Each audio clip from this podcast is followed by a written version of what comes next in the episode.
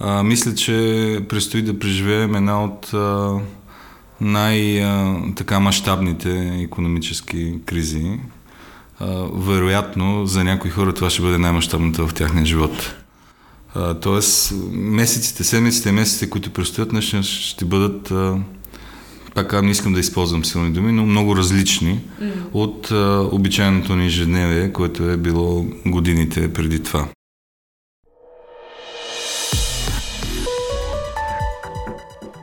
Здравейте! Слушате Децата и парите. Образователен подкаст за практични финанси, насочен към деца на възраст между девет и осемнадесет години и техните родители. Във втория епизод гостува предприемачът Иво Прокопиев, а въпросите за това как се въртят парите в световната икономика задава седемнадесетгодишната Жанет Таблова, но деветдесет и първа немска езикова гимназия в София. Децата и парите е съвместен проект на Капитал и Junior Achievement България, който се реализира с подкрепата на Mastercard. Здравейте! Вие сте с втория епизод на подкаста за практични финанси, децата и парите. Аз съм Зорница Стоилова. В първия епизод Лара Африканова и Левон Хампарцумян ни разказаха как са възникнали парите. А в този ще разберем как се движат те в глобалната икономика. Ако попадате на този подкаст за първи път, е важно да кажем, че тук въпросите се задават от децата, а отговорите дават експерти от света на финансите, икономиката и предприемачеството. В днешния епизод компания ще ми прави Жанет Таблова. Тя е ученичка в десети клас в деветдесет и първа немска езикова гимназия в София и толкова обича математиката и химия, че иска, химията, че иска да следва биотехнологии в Германия, когато завърши училище. Освен това, Жанет е с няколко обиколки пред мен по темата за парите. Миналата година заедно с баща си тя печели състезание по финансова грамотност финансиада, което се организира от банка ДСК. Жани, здравей! Здравей! Много се радвам, че си тук. Разкажи ни повече за финансиадата. На какви въпроси трябваше да отговаряш, как стигна до финала? Ами всъщност въпросите бяха много разнообразни, като обхващаха темата от кредити и депозити до диверсификация, акции и като цяло всички термини бяха обобщени а, в речник на финансовите термини на сайта на ДСК, Аха. който всъщност беше основната помощ за подготовката за състезанието, което се състои в два кръга. Първият беше онлайн на теста на, на онлайн, който се провежда на сайта на ДСК. А, след което на база на резултатите от него се избират дванадесетте най-добри отбора, а, които вече участват в финала на живо. И всъщност първо преминах в топ пет, после в топ три и накрая спечелих, което всъщност беше изненада за мен, тъй като бях най-малка. А какво представляваше самото състезание там? За бързина ли трябваше да се борите или който даде най-правилния отговор? Ами общо взето за бързина, тъй като повечето даваха правилни отговори, така че по-скоро беше въпрос на бързина. А как въобще ти стана интересно да участваш в състезание, в което се говори за кредити и акции? Ами всъщност тати се занимава с финанси okay. и той ми разказа състезанието, mm-hmm. а, след което ми каза да разгледам сайта, да видя като цяло този речник там и на мен ми стана интересно и решихме да участваме и така въобще. А каква беше наградата? А, стипендия в размер на три хиляди лева от ДСК. О, това са, си е сериозна сума. А, а ти с нея нещо изхарчи ли е вече? Ами аз не съм я получила още цялата, но си я спестявам, не, не съм я харчила. Окей, okay, а имаш ли някаква цел, за която спестяваш? Ами да, общо взето, за да следвам в Германия, след като завърша биотехнология. Добре, а ти вече също така ми разказа в предварителния разговор, че дори вече а, си работила, да. т.е. имаш скромен а, опит на пазара на труда. Можеш ли да ни разкажеш къде си работила, кога, какво? Да, всъщност миналото лято а, работих в един колцентър. Да, работих в Телас а, с немски и английски, като бях на четири часов работен ден, което всъщност ми позволяваше да си имам и свободно време и да ги съчетавам. И много се радвам, че работих и това лято също искам, пак на същото място. А кое според те беше най-важното нещо, което научи от тази своя първа работа? Ами според мен най-важното е, че се научих да бъда отговорна, тъй като моята позиция беше да съм в централа за резервации на един европейски рентакар, не знам как е на български. А, и всъщност една моя грешка, например, можеше да обърка цялата ваканция на някое семейство. О, oh, вау! Wow. Да останат без кола, да, да не мога да си отида до хотела, примерно. Да, научих се да съм доста отговорна, също да си разпределям времето добре, тъй като трябваше да имам време и да ходя на работа и пак да си излизам, нали, да се виждам с приятели. И се научих също да ценя повече парите. Тъй като когато ги получаваш на готово и не си ги изкарал ти, а, не можеш да усетиш толкова какво седи за тях. И да, е по-лесно да си купуваш някакви неща, които нямат такава голяма стойност или не ги искаш толкова. Докато като си ги изкарал и си бил от другата страна, повече разбираш всъщност каква има стойността. Като технологична компания, ориентирана към бъдещето, Mastercard вярва, че дигиталното утре принадлежи на младите хора. Децата и младежите трябва и могат да участват пълноценно в света. Затова Mastercard разработва иновативни и сигурни платежни продукти със своите партньори банките. Те адресират различни детски и младежки нужди и изисквания на родителите. Mastercard е лидер в детските и младежки карти в България. Здравейте отново! В предварителния ни разговор с Жанет установихме, че от цялата тема за парите на нея е най-интересна частта как се въртят парите в икономиката. И на мен също. Mm-hmm. Какви са правилата, на които се подчинява пазара и кой се грижи за стабилността на глобалните финанси. На тези въпроси на Жанет днес ще отговаря предприемачът Иво Прокопиев, който е издател на Капитал. Той е натрупал своя опит в различни сектори на икономиката, интересува се от макроикономика, от финанси, от дигиталната трансформация на бизнесите и не на последно място е баща на тинейджери, с които също разговарят вкъщи за кое, как и защо на личните и глобалните финанси. Иво, здравей, благодаря ти, че се съгласи да ни гостуваш. Здравей, Зори, благодаря. За мен е удоволствие и предизвикателство. А, преди днешния ни разговор с Жанет си говорихме за това как а, един от най-добрите примери всъщност за това колко е свързана икономиката днес а, е разпространението на коронавируса. Няма как, дори в този подкаст не можем да избягаме от, от този вирус. Дори до Жанет и до нейните връстници достига информация, че нали, освен щетите, които този вирус нанася върху здравето на хората, той ще нанесе и много щети върху, върху икономиките на света. Можеш ли да ни обясниш какво според теб ще се случи от тук насетне, т.е. Как, как ще пострадат икономиките, нашата или, или световната от, от, от вируса? Здравейте пак. Ами, значи без да звучи апокалиптично, а, мисля, че предстои да преживеем една от а, най- а, така мащабните икономически кризи. А, вероятно, за някои хора това ще бъде най-мащабната в тяхния живот. Uh, Тоест, месеците, седмиците и месеците, които предстоят днес, ще бъдат, uh, така не искам да използвам силни думи, но много различни mm-hmm. от uh, обичайното ни ежедневие, което е било годините преди това.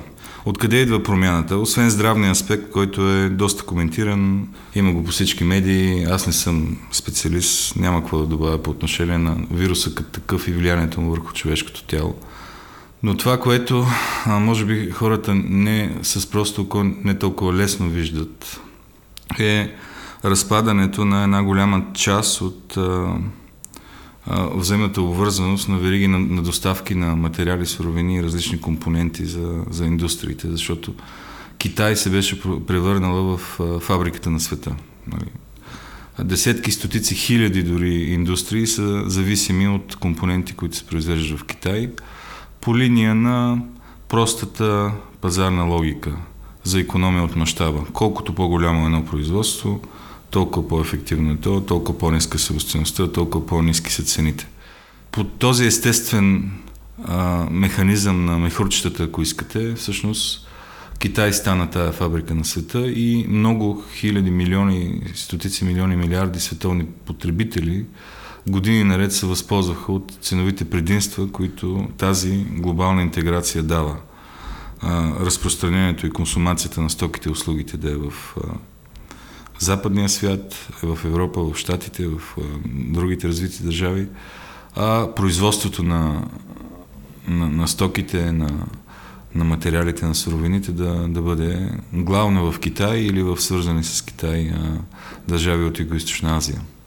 Това в някаква степен вече не е факт, т.е. това, което наблюдаваме е нарушени вериги на доставки, което а, неминуемо ще доведе до сериозни нарушения и невъзможност на обичайни производители, които ние а, наблюдаваме. Примерно един производител на, на автомобили. Нали? Много голяма част от производителите на, на автомобили няма да могат да се изпълнят заявките тази година по простата причина, че серия ключови компоненти са а, свързани с Китай. Или друг пример е производителите на генерични лекарства. Много голяма част от световните производители на генерични лекарства няма да могат да произведат и да задоволят търсенето, особено сега в тази вирусна среда, защото огромната част от субстанциите за тия лекарства се произвеждат също в Китай. И такива примери са хиляди. Редките метали се добиват в Китай. Много от е, електронната индустрия зависи от тях. Производство на телефони, производство на, на платки, производство на процесори и така нататък. Тоест това по, по веригата на добавена стойност и по линия на, на, на доставките за различни сектори ще засегне практически цялата световна икономика. Това обаче не е най-големият проблем. Най-големият проблем е друг, защото а, комбинацията от здравна заплаха и разкъсване на тия вериги на, на добавена стойност а, всъщност ще доведе до невъзможност хората да живеят по активния потребителски начин, по който са живели. Няма да могат да ползват толкова много транспортни услуги, няма да могат да ползват толкова туристически услуги, пътуванията ще бъдат ограничени, излизанията, събиранията на, на публични места. Въобще начина на живот за едно, надяваме се, кратко време ще бъде доста сериозно променен, което обаче означава, че потреблението, потребителските навици, консумацията на, на, на неща, на стоки и на продукти ще бъде силно ограничена, което, нали, това е може би най-основополагащия принцип въобще в икономиката. В крайна сметка всичко в икономическата система съществува и е произведено, и е финансирано, и е инвестирано в него, за да задоволи някаква нужда, за да бъде потребено от някой в някаква степен. А, и а, когато този основен ключов драйвер, световното потребление, бъде толкова шоково ограничено, макар и за кратък период, този шок неминуемо вече като атомна бомба ще засегне абсолютно всичко. Някои а, индустрии са много по-проциклични от други. Тоест, какво означава проциклични? Проциклични означава, че като има такъв, а, такова забавяне, нали, шок в икономическия цикъл, те са много по-изложени на, на конюнктурата. Примерно такива сектори са финансовия сектор, защото той е събрал в себе си всички рискове на, на икономическата среда. Такъв, в случая такъв сектор е туризма, защото очевидно хората няма да ходят и да спят по хотели, авиокомпаниите, организаторите на събития. Като са ти отменени всички събития и твоя бизнес е да организира събития. Да, искам да питам за един по-конкретен пример. Mm-hmm. Сега във връзка с коронавируса, както и ти каза, се забелязва дефицит на стоки, да, и покачване на цените на някои продукти, като дезинфектанти, мокри кърпички, маски, например. Да. Как всъщност по веригата от производител до потребител се случва това покачване? А, в случая става въпрос за криза на предлагането. Тоест, а, заради масовата психоза и желанието на хората да се подсигурят, има, има много по-голямо от нормалното търсене, за което световната икономика не, не разполага със съответния капацитет да предложи нужните количества. И от този дисбаланс на търсене и предлагане, като в случая говорим за десетки, стотици, хиляди пъти дисбаланс, не става просто, просто за малък недостиг. А, никой не е предполагал, че за, за такъв период, примерно, хората ще използват толкова много санитайзери. Никога, в смисъл. Нормалното потребление на санитайзери, ако се върнем, не съм в този бизнес, но предполагам, че е растяло с по три-четири години на процента на, на година последните десет-петнайсет години. И сега изведнъж десет хиляди процента ръст. Очевидно няма производствен капацитет, не само в Китай, където и да е, въпреки че това е един елементарен продукт, толкова бързо да може да отговори. Във времето тия неща се уравновесяват. От една страна паниката ще се успокои, търсенето на тия продукти, маски, санитайзери, mm-hmm, които са пряко свързани с защитата от грипа, ще, ще намалее и, и друго. Фирмите, които произвеждат, те знаят как да го направят, просто им трябва време, за да отговорят на, на това. Така че за, заради а, тази криза, в, а, в случая, по повод на това въпрос, е криза на предлагането. Mm-hmm. И затова има такова голямо, голям ръст на цените на някои продукти, защото има огромна диспропорция на, на търсене и предлагане. Единственият начин пазара, то затова е пазарна икономика, да намери ново равновесие, като се дигнат цените. Да. Това прави вече много изгодно за производителите да, да инвестират, mm-hmm, и те час по-скоро ще бързат да инвестират, за да се възползват от тия по-високи цени. Mm-hmm. Тоест производителите не са готови да отговорят на голямото търсене. Да, но това е а, форс-мажор. Това не е нормална ситуация. Да. А добре, а как по принцип се покачват цените? Само при недостиг или...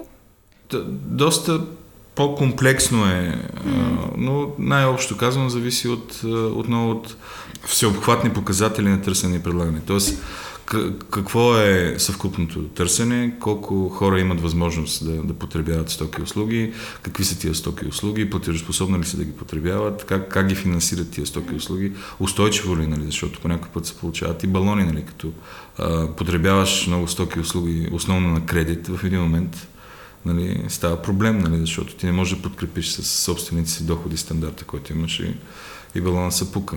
Нали, но, но като цяло винаги а, баланса в а, кой да е сектор на економиката е съотношението между търсене и предлагане. Та когато търсенето, платежоспособното mm-hmm. търсене е по-високо, цените нарастват. Нали. Много често се стига до инфлация. Тоест, без да има промяна в а, някакви други фактори, цените нарастват. Затова и съответно правителствата, централните банки имат а, инструменти как а, да се борят с тази инфлация. Като каза инфлация, всъщност на мен един от въпросите, които също много ме интересува, е как се стига до инфлация и дефлация, което вече в частност го отговорихме. Да. И кое двете всъщност е по-опасно за пазара? Ами, има световната норма, тя има една доктрина, която най-просто звучи последния начин. Тя е емпирично обоснована на базата на американската икономика за последните двеста-триста години, че държавите, които са водещите икономически държави в а, света, а, тия, които владеят водещите технологии и разполагат с а, водещите институции, нали, за управление на пазарната икономика и на модерните общества, те, а, тяхната икономика, измерена през а, брутния национален продукт на, на глава, на един човек на глава от населението, този показател нараства с точно едно цяло осемдесет и пет процента на година. Тоест в много дълъг период, вали гърми, войни, рецесии, депресии, инфлации, няма значение. Тези водещи икономики, които в момента са американската, германската, японската, средно за тия двеста години са нараствали с едно цяло осемдесет и пет. Това е някакво магическо число. И, и за тези икономики вече пък централните банки са развили друга доктрина, която смята, че а, оптималната инфлация за тия икономики, които растат с едно цяло осемдесет и пет процента средногодишно, а, е около два процента. Тоест, те, затова всичките инструменти, нали, цялата а, възможност да, да емитират пари, да отнемат пари от пазара, да, да стимулират банките или да ги рестриктират, всичките тези техни инструменти са насочени към поддържане на, на такова ниво на инфлация. Това, което виждаме в последните години, около два процента, пак казвам, това е таргета. Като паралелно с това, според банките имат малко по-различни мандати. Някои банки преследват а, мандати, е това, което е в закона за а, съответната централна банка или в правилата, по които тя работи, или в ман... възлагането от президент или там, на който е подчинена, защото някои не са напълно независими. Имат а, мандати. И най-простият мандат е ценова стабилност. Тоест два процента инфлация се приема за икономически оптимална ценова стабилност. Не е съвсем без инфлация. Не, не е нулева инфлация, е два процента. Да. Други обаче се опитват да имат повече от една цел и примерно целят а, а, ускорено развитие, максимално освояване на, на потенциала на, на, на трудовия пазар, т.е. максимална заетост. И, и затова се приема, че в една централна банка е успешна, когато успява да, освен ценовата стабилност, нали, да, да, да поддържа и устойчиво развитие на економиката с висок растеж и с а, ниска безработица. Това е, пак казвам, тази, всички тия норми са за държава като Германия, за държава като а, САЩ, Япония. Държавите в развиващите се пазари, като нашата държава, като yeah. Китай, като Индонезия, да речем, като латиноамериканските държави, при тях нормата е друга. Те, понеже имат да догонват, нали, вече според това как, колко имаш да догонваш, се приема, че нормалният ти растеж е, не е едно цяло осемдесет и пет, ами е доста по-висок. Примерно в, за китайската икономика, ако китайската икономика а, расте с по-малко от пет-шест процента, вече се приема, че тя е в рецесия. Какво е рецесия? А, рецесия е контракция на, на икономическата активност, т.е. икономиката, брутния вътрешен продукт не, не нараства няколко периода поред, а се свива. Нали, брутният вътрешен продукт е това, което едно общество създава, т.е. това е добавената стойност, новото, което е произведено за, за една година. Тоест, ако не нараства всяка година пет пъти или шест пъти, е в рецесия? пет процента. А, пет, с пет процента от миналата година? С пет процента спрямо миналата година mm-hmm. е в рецесия.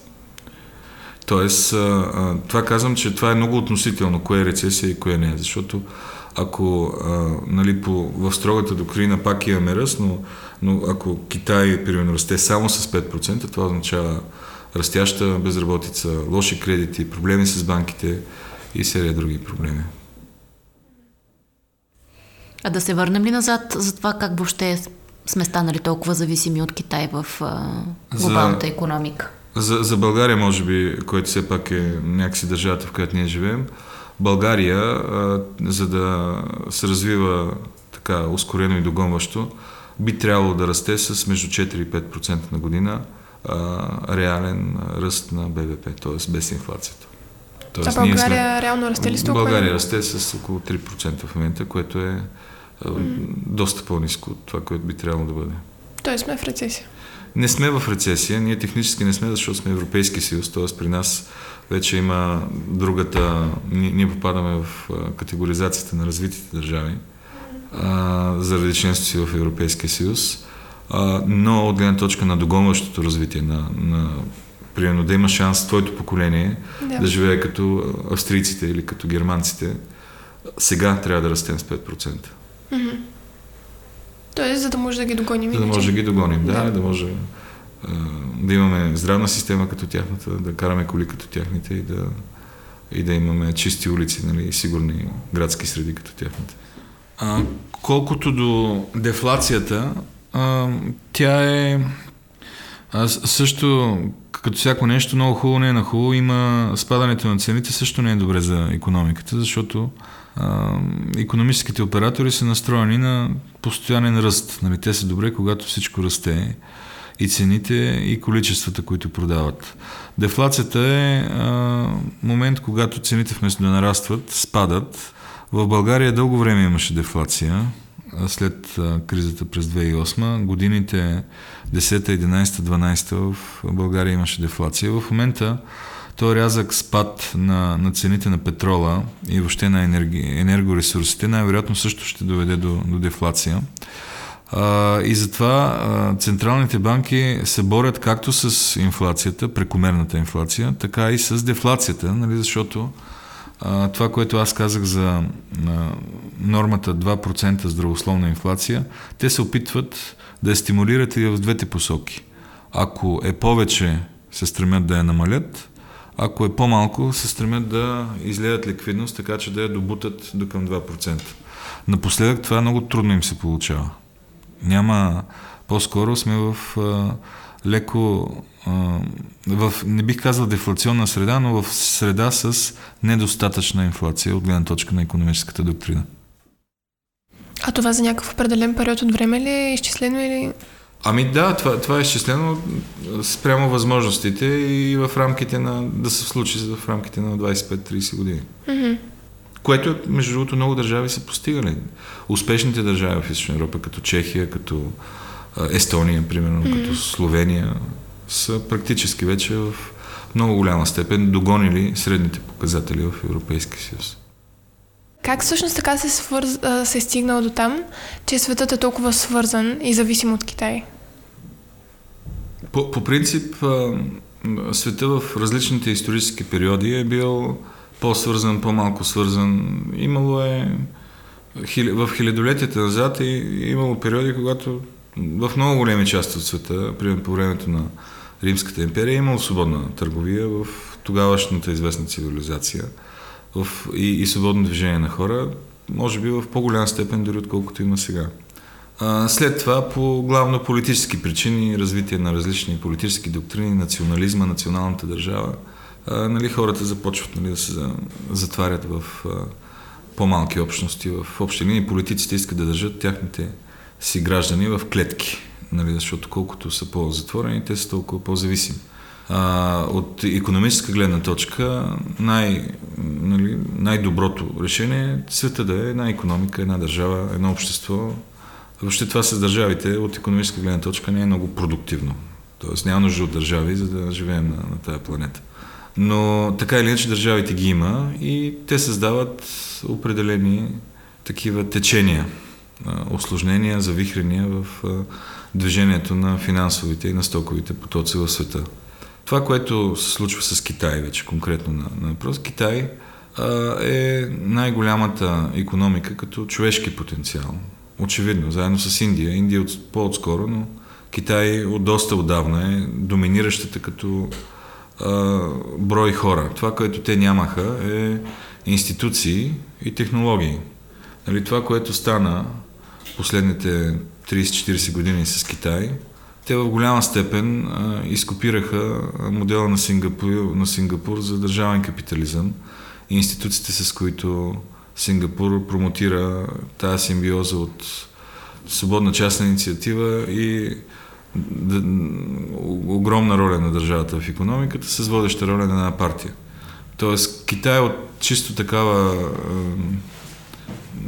безхитростна, бих казал, комунистическа държава, всъщност стана една доста модерна държава с работещи институции и с умения да привлича и да развива технологии.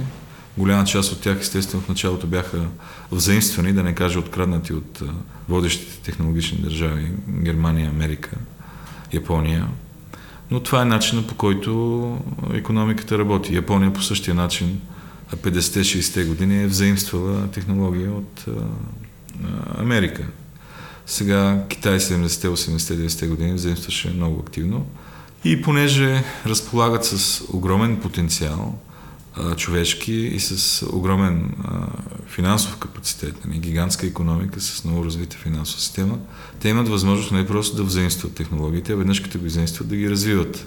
И в много сектори те станаха водещия технологичен доставчик на купче неща. Най-известното напоследък, за което целият свят се спори и света се страхува от Китай, е технологията пет джи.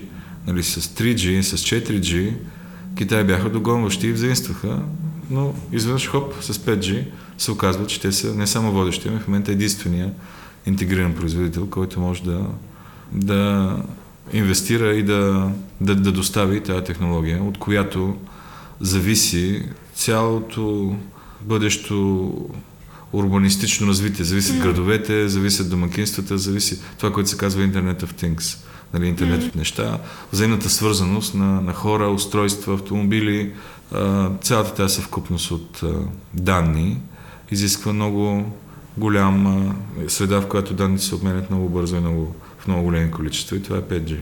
Така че Китай в момента е единствения Huawei, който разполага с а, капацитет да имплементира тази технология, и изведнъж западните държави, Америка, Европа, се оказаха догонващи. Това е екстремален случай. В много други случаи просто става въпрос за ценовото предимство, което като дрехите, обувките, детските играчки, купче на такива, чашите, прости неща, които никой не си дава сметка колко много от това, което има и на тая маса. Това е китайско, това е китайско. Най-вероятно голяма част от суровините, тая бутилка, най-вероятно суровините за нея са китайски. Този компютър е правен в Китай. Нали? По тебе като погледна сигурно тия тая гривна от Китай. Смисъл, много неща от нас, моето сако от Китай, много неща от нас просто са от Китай. Защото там е по-ефтино да се произведат и защото а, има всички по-нататък по веригата, които възлагат да се произвежда, а, изкупуват и след това дистрибутират и доставят стоките на потребителите в Европа и в Америка, имат интерес от това. Просто Китай е най- ефтиния производител на много неща. А сега след короната това ще се промени ли? Може ли други държави да... Сега след короната ще, короната всъщност ще проведе един много интересен социален експеримент също, освен че най-вероятно много от стратегическите производства, примерно като фармацията или автомобилостроенето, ще започнат да, да преосмислят наистина цена-цена, обаче не е ли по-добре да имаме някой от... поне една трета от този капацитет да бъде някъде наоколо, mm-hmm. Защото не може да зависиме само от един доставчик и ако с него стане нещо, или политически, или в момента икономически и финансово, както виждаме, да това удря и нашия бизнес. Тоест това е едното нещо, което ще се промени. Според мен ще се преосмисли целият този механизъм на, на непременно да е най-евтиното и непременно да е доставено в последния възможен момент. Тоест, защото другия голям проблем на тази криза е, че голяма част от производителите започнаха да работят без да имат запаси от суровини и материали, понеже е много скъпо да поддържаш запаси от суровини и материали, а преминават на доставки, които се казват just in time, т.е. цялата верига на логистика е толкова, беше толкова смазана и добре работеща, че пристига ти предния ден суровината, на следващия вече ти произвеждаш твоята стока. Пристига, произвеждаш, пристига, произвеждаш. Обаче ако спре, на следващия ден спираш и ти, защото нямаш никакъв запас от... Mm-hmm. Това, това вероятно ще се преосмисли също като бизнес концепция. А в по-общ смисъл, хората сега като спрат да пътуват, ще се видят така с децата си, с близките си, като спрат да ходят на ресторанти, ще започнат да готвят, като, като имат повече свободно време вкъщи, ще започнат пак да четат книги. Въобще някакви неща, доста а, такива, които са били изхвърлени от а, предишния глобален забързан стереотип на начин на живот, ще се променят. И на някои може би ще им хареса и ще продължат дори след коронавируса да живеят по този по-бавен начин. Защото и в него има чар. А всъщност какви са предимствата и недостатъците на тази зависимост на света от Китай? Например, че както говорихме за пет джи технологиите, Китай е единствения а, авторизиран производител, не знам как. Те имат, те са, а, те са, имат мащаба, имат и технологията и могат, примерно една държава, ако иска да си въведе в момента пет джи, реално няма на коя друга врата да почука. Защото другите доставчици, Ericsson, Nokia, а, са изостанали и, и, и самите компании нямат този капацитет. А няма ли така опасност да стигна до монопол, например? Има. То това, което ги притеснява, да. Защото монопола в тази сфера е монопол на, на данните. Mm-hmm. И това, това е причината Америка да е толкова остро настроена срещу Huawei, да забранява Huawei и да иска от своите партньори да, да не работят с Huawei. Това е един от а, големите проблеми. Изобщо правителствата, за съжаление, те в много голяма степен си приличат като маниер. Китайското правителство вече разполага с технологии практически персонално да контролира своите граждани през камери, през а, т, софтуери за разпознаване на лица, през а, а, мониторинг на цялото потребителско поведение в реално време. Това е доста зловещо, ако питате мене, но от друга страна тази степен на контрол в момента при ситуация като вируса им помогна много бързо да с драконовски мерки, с силата на тоталитарната държава да, да установят, да го овладеят и да, да вкарат разпространението му в темпове, които здравната и социална система може да понесе. Всъщност това е големия проблем. Проблема е, че както с маските, изведнъж търсенето и предлагането на здравни услуги рязко ще се смени и ако държавите допуснат експоненциално нарастване на броевете с а, заразени хора, здравните системи няма да могат да ги поемат.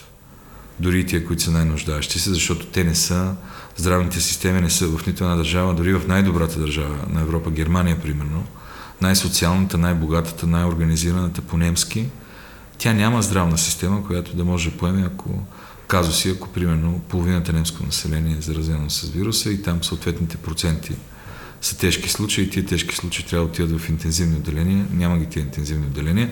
В този смисъл а, управлението на, на, на кризата с коронавируса изобщо не е здравен проблем. Той е управленски проблем. В смисъл, той е здравен по съществото си, има нужда естествено здравна компетенция, но в много по-голяма степен има нужда от статистици и от менеджери, и от управленци, които да направят тая голяма логистика, да направят различните сценарии, как се развива в областите на областно ниво, къде са капацитетите на интензивно отделение, имат ли нужните оборудване тия интензивно отделение, за да могат да поемат, дори в лошите сценарии, да поемат да, да, да, да бъде овладяна ситуацията с минимално жертви. Как се осъществява всъщност движението между трите вида икономики? А, между трите вида? Между смисъл, глобална, глобална, национална и местна. Национална и местна. Местна имаш предвид... Да речем Софийска. Квартала. Да, квартала да. Тук Софийска. Района.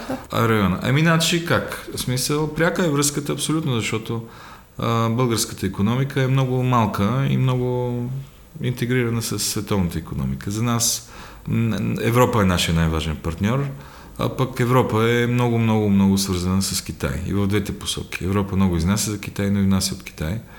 А, нашия най-важен търговски партньор е Германия. Германия е като технологичния мотор на китайската. Те са супер близко интегрирани и затова се смята, че а, Европа и особено Германия ще бъде много потърпевша от тази криза заради интеграцията си с китайската икономика. А, съответно ние, нашите най-големи търговски партньори са Германия и Италия. Много засегнати. Това са двете западноевропейски и Румъния и Турция. Те още толкова не са засегнати, но те са като горе-долу икономики от нашото дередже. Нали? Няма как да... Турция си има и други проблеми. Това са не четирите основни търговски партньора, а, но като цяло българската икономика е много малка, много а, отворена, т.е. ние внасяме много и изнасяме много. А, т.е. този срив на На, на глобалните търговски потоци а, няма как да, да не сегне, ще не сегне пряко. Другият начин, по който ще не сегне е през финансовата система. Както казах, при такива ситуации банките и въобще финансовите институции са първите, които понасят удара, защото те са абсорбират в себе си най-различни а, а, рискове и имат а, изложеност на риск към най-различни сектори. Тоест тях няма криза, която да ги отмине. Тази е доста мащабна. И така, че а, това, което ще се случи е доста по-консервативно а, поведение на банките, а, спиране на проекти, забавяне на проекти, изчакване, което а, неминуемо автоматически ще се отрази на плащанията в икономиката, които ще започнат да се забавят, да, да се разсрочват а, и, и това ще достигне и до хората. Няма как да не достигне до хората. Съответно през тяхните плащания на заплати, увеличаване на, на безработицата и намаляване на, на, на платежоспособното търсене. Нали? Тук стигаме до местната икономика. Тоест хората, като са а, депресирани, виждат, че има проблем с фирмата, в която работят, виждат, че може да си получат заплатата, ще си намалят потреблението. И по този начин дори най-малкото кафене или производител пекарна за круасани или нещо в квартала ще бъде засегнато. На мен пак ми е доста интересно как се произвеждат парите, кой да. Може да произвежда пари и как бива авторизиран да ги произвежда и дали Световната банка го регулира по някакъв начин. Да. Производството на пари е магиосничество. Значи единственият, който по закон в света има право да, да е магиосника, който произвежда пари е а, са централните банки. Mm-hmm. Те, нали, това наистина е а, особено, защото в а, в древността парите са били обосновани на някаква стойност. Нали? Количество злато в тях, на количество сребро. Имало най-различни а, стандарти за, за пари на базата на това, че металите са редки, но, но в момента парите са абсолютно виртуални, дигитални и те се произвеждат а, чрез балансите на, на Централната банка. Тоест, а, Централната банка казва, икономиката има нужда от още пари, аз ги създавам в задната част на моя баланс, в предната ги давам на банките и на икономическите оператори да работят с тях. От тук идва голямата нервност на политиците, на централните банкери и на правителствата към а, криптопарите. Защото криптопарите е а, първия опит на, на гражданите на света да си създадат собствени, а, да използват собствения magic, собствената магия, за създаване на пари, извън а, политическия контрол, извън това а, дадено право единствено на, на държавите и на централните банки да създават пари. А, затова този сблъсък беше доста интересен а, и, и затова някакси държавите от целия свят като една реагираха срещу криптопарите, защото всъщност стойността на, на американския долар зависи от увереността, от доверието, което пазарите имат в политиката на Централната банка, че тя правилно а, преценява съотношенията в американската икономика, че води умна парична политика, за да поддържа курса на американския долар. Нали, най-силната валута, тя е функция на това, че Америка е най-силната икономика все още. Разликата между а, Америка и Китай намалява, като дял в световната икономика, но, но все пак, все още, американската икономика е водещата икономика в света и най-голямата икономика в света. На тази база долара е и основната резервна валута, т.е. всички други централни банки, като искат да си сложат тяхните си резерви, пари, активи, които имат в нещо, голяма част от тях трябва да се обменят в долар. Трябва да се обменят в долар. Mm-hmm. А, за Китай това е даже задължително, защото Китай пък, понеже има огромен дефицит в търговията между Китай и, а, и Щатите, примерно Америка купува китайски стоки с долари, Китай изведнъж изнася толкова много, много, много стоки за, за Америка, придобива огромни количества долари, трябва нещо да ги направи, тя започва да купува а, американски дълг, нали, защото тя трябва да ги върне, трябва да се освободи от тия долари, те трябва да отидат някъде и по този начин всъщност това е най- най-голямото движение на пари, първо от Америка към Китай за стоките и след това от а, Китай към а, Америка за американските ценни книжа на, на американското правителство. А, Китайската централна банка е най-големият инвеститор в американски държавни ценни книжа и по този начин доларите се връщат обратно и финансират а, дефицитите, които са създадени от тази търговия, пък обратно в Америка. А как се определя всъщност курса на различните валути? Т.е. Световната банка ли? Не, курсът е свободен, пазарен курс. Т.е. отново съотношение търсене и предлагане. Mm-hmm. Т.е. преценява се колко, нужда от колко средства има дадената държава? Или? Да, курсът той, той влияе от, от, от търговския поток, дали една държава е с силна икономика, с слаба икономика, Централната банка има ли резерви, няма ли резерви, mm-hmm. а, колко е, къде е, ако има криза някъде, инфлация, особено банкова криза, курсовете ослабват и обратно курсовете пък, ако изведнъж някоя валута, като примерно сингапурския долар или швейцарския франк, които са убежища, валути убежища, т.е. като стане криза, хората по някаква причина тръгват да купуват швейцарски франкове. Mm-hmm. И те, те пък са обратно, нали, тяхният проблем е, че са твърде скъпи, нали, това пък тормози шве, швейцарската економика. Да, когато валутата е твърде скъпа, това също не е добре, защото yeah. всичко, изведнъж всичко в твоята държава става много скъпо и затова са, има някакъв паритет, нали, който mm-hmm. Е, хем е добре за вноса и за износа, хем е добре и за местния пазар и този паритет се определя от валутните пазари. Валутните пазари са най, може би най-динамичното нещо. Mm-hmm. Там а, се търгуват в милисекунди, нагоре-надолу, нагоре-надолу и в общини правилото е, че всички губят, нали? Никой не успява да направи алгоритъм, който да печели от валутните пазари, така че това не го препоръчвам като инвестиция. А добре, всъщност как държавите определят различните си данъци, например митото, ДДС-то? Кой го регулира? Това, това си е роля на държавите, в някои случаи на местните правителства, на регионите, на общините и на общински данъци. Няма, няма световни данъци. Няма световни данъци. Данъка е начин, а, по принцип данъка е вредно нещо, нали? Но това е начин на, на политическите системи да, да финансират държавите. А има ли някакви световни споразумения, например, както за държавите от Европейския съюз, например, не се плаща мито? Да. За доставка, докато за Америка двайсет процента, т.е. за различните държави? Има, има, да. Всичките държави са членове на Световната търговска организация и там тя е тази организация, която определя правилата на търговия а, и вече в рамките на тия правила се водят преговори за постигане на междудържавни споразумения или в случая както Европейския съюз е а, много държави, примерно между Европейския съюз и Канада наскоро беше постигнато такова търговско споразумение, между Европейския съюз и Япония. Сега ще почне да се преговаря между Европейския съюз и Щатите, с Англия, като излезе от Ю Кей, като излезе от Европейския съюз, се подписва такова търговско споразумение. Тоест, двете страни се разбират а, кои, а, за, за коя част от търговията да няма изобщо мита, mm-hmm. за коя част а, митата да са намалени и за кои индустрии запазват митата, защото митата са форма на защита. Примерно, ние няма нужда да имаме мито за канадския лобстер, защото в България канадски лобстери няма.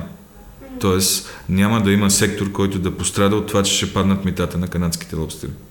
С месото обаче е малко по-различно. Тоест може да бъде развита тезата, че евентуално канадското телешко би конкурирало българското телешко. И тук сега има дискусия, да има или да няма мито за канадското телешко за Европейския съюз. Тоест, митото е измислено за стоки, които се произвеждат, например, и в България, да, и биха имали конкурентни да, такива и точно. Да, искат да помогнат да довесят. Това е един вид бариера, да. Тоест, mm-hmm. ако митото е десет процента или двайсет процента, ти трябва да си с двайсет процента по-добър, за да скочиш тая летва с двайсет процента, да платиш на държавата двайсет процента да. И пак да можеш да продаваш по-ефтино на пазара на потребителите от местния производител. Тоест се презастраховат. Да, да mm-hmm. има един такъв, митото е изцяло защитен механизъм и начин на пълнене на хазната. Mm-hmm. А кои инвестиции са най-доходоносни? Т.е. в какво бихте ни а, призвали да инвестираме и кои са най-сигурни? При инвестициите има едно правило, което е а, абсолютно а, универсално и неизменно и винаги е важало и то е купувай ефтино и продавай скъпо. Тоест доходоносни са тия инвестиции, които си ги купил когато актива е бил ефтин и си ги продал когато актива е поскъпнала. В момента сме в а, рязка обезценка на всички класове активи, така че в момента инвеститорите трябва да се оглеждат за възможности да купят ефтино. Mm-hmm. Може би е рано все още, но след месец-два ще бъде момента, когато активите ще са на дъното си и ще започнат отново да поскъпват. А, трябва да очакваме а, колосални мерки от правителствата и от централните банки, защото магнитута, размера на това, което става, е гигантски и ще видим също така безпрецедентна намеса на централните банки и на правителствата, изливане на огромни количества пари, за да подкрепят активите да няма срив, защото ако активите пък твърде много се свинат, вече финансовата система отива под заплаха и тогава става страшно. За радост, тая криза все още не е финансова. Тя е криза на предлагането, криза на начина на живот, криза на веригите на добавена стойност и на доставка, вирус на криза, на здравните системи, на здравните материали, но не е финансова криза. Тоест, това, което правителството ще се опитат да предотвратят е тя да не стане финансова криза. А кои са тези сигурни инвестиции, които биха имали минимал, при които бихме имали минимална загуба на първоначалния капитал, дори в такова време на глобална криза? Когато такива бурни и смутни времена настават, хората обикновено купуват злато. Ако искат финансови инструменти, купуват а, американски или германски правителствени ценни книжа, защото се смята, нали, че това е най-най-сигурното. То и то не е абс- абсолютна сигурност, няма в нищо, да. Нали, но а, от това, което е възможно да купиш, това са най-сигурните неща. И те нямат доходност по тая причина, висока, но те са просто сигурен склад за твоите пари. Даваш ги там, стоят известно време, но ясно, че колкото си дал, ще, ще ги вземеш или, или малко по-малко, защото част от тия инструменти вече са с отрицателна доходност, понеже те се използват за, за убежище на световните пари. Много ви благодаря за този разговор. Аз научих много, надявам се и нашите слушатели. Децата и парите е съвместен проект на Капитал и Junior Achievement България, който се реализира с подкрепата на Mastercard. Ако този епизод ви хареса и искате да слушате новите епизоди веднага, щом излязат, абонирайте се за Децата и парите в Apple Podcasts, Google Podcasts или Spotify. Обратна връзка за Децата и парите можете да ни изпращате на podcasts at capital dot b g или в познатите ви профили на Капитал във Facebook и Twitter. Музиката, която чувате в този подкаст, е написана от композитора Петър Дундаков специално за Капитал. Аз съм Зорница Стоилова, а епизодът монтира Тихомир Колев.